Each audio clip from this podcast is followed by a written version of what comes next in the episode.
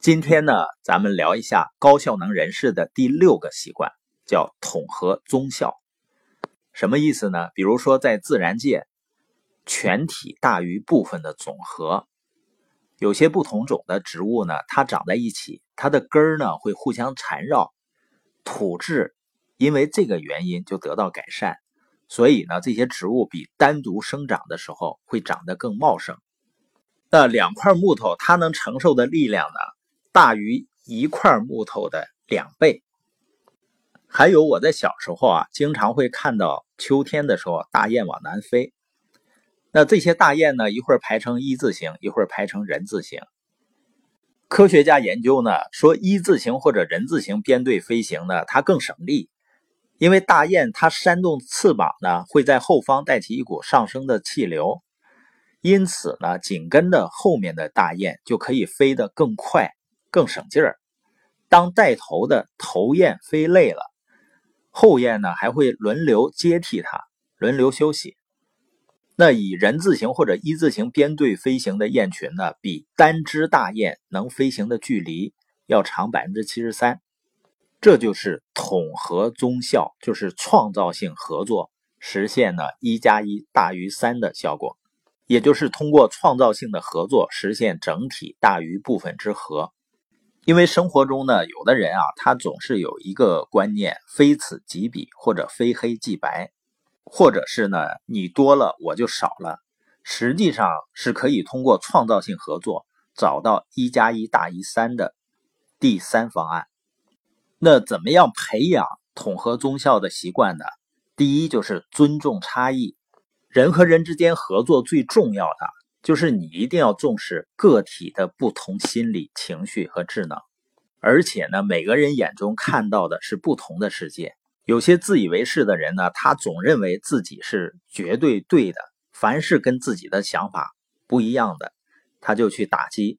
就是那种凡是想法跟自己不一样的都是精神病，就是这样的想法。更好的合作的关键不是比谁更厉害，而是呢。看到每一个人都具备的优势，然后发挥每个人的优势就可以了。而现在的教育呢，你会发现很强调这种比较，而且呢按同一个标准去比较，忽略了人的个性差异和优势的差异。教育家李维斯呢，他有一个著名的寓言《动物学校》，里面呢就说有一天动物们决定设立学校，教育下一代，应付未来的挑战。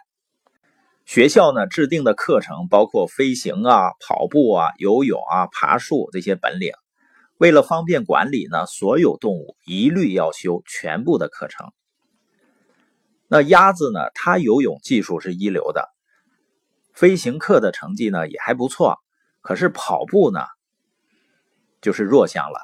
但是为了补救呢，只好课余时间加强练习，甚至放弃游泳课来跑步。到最后呢。磨坏了脚掌，估计用这个脚掌做的芥末鸭掌呢，就比较小了。最后呢，他的游泳成绩也变得很平庸了。兔子呢，肯定很善于奔跑啊，但是他对游泳肯定是没戏，甚至呢会精神崩溃。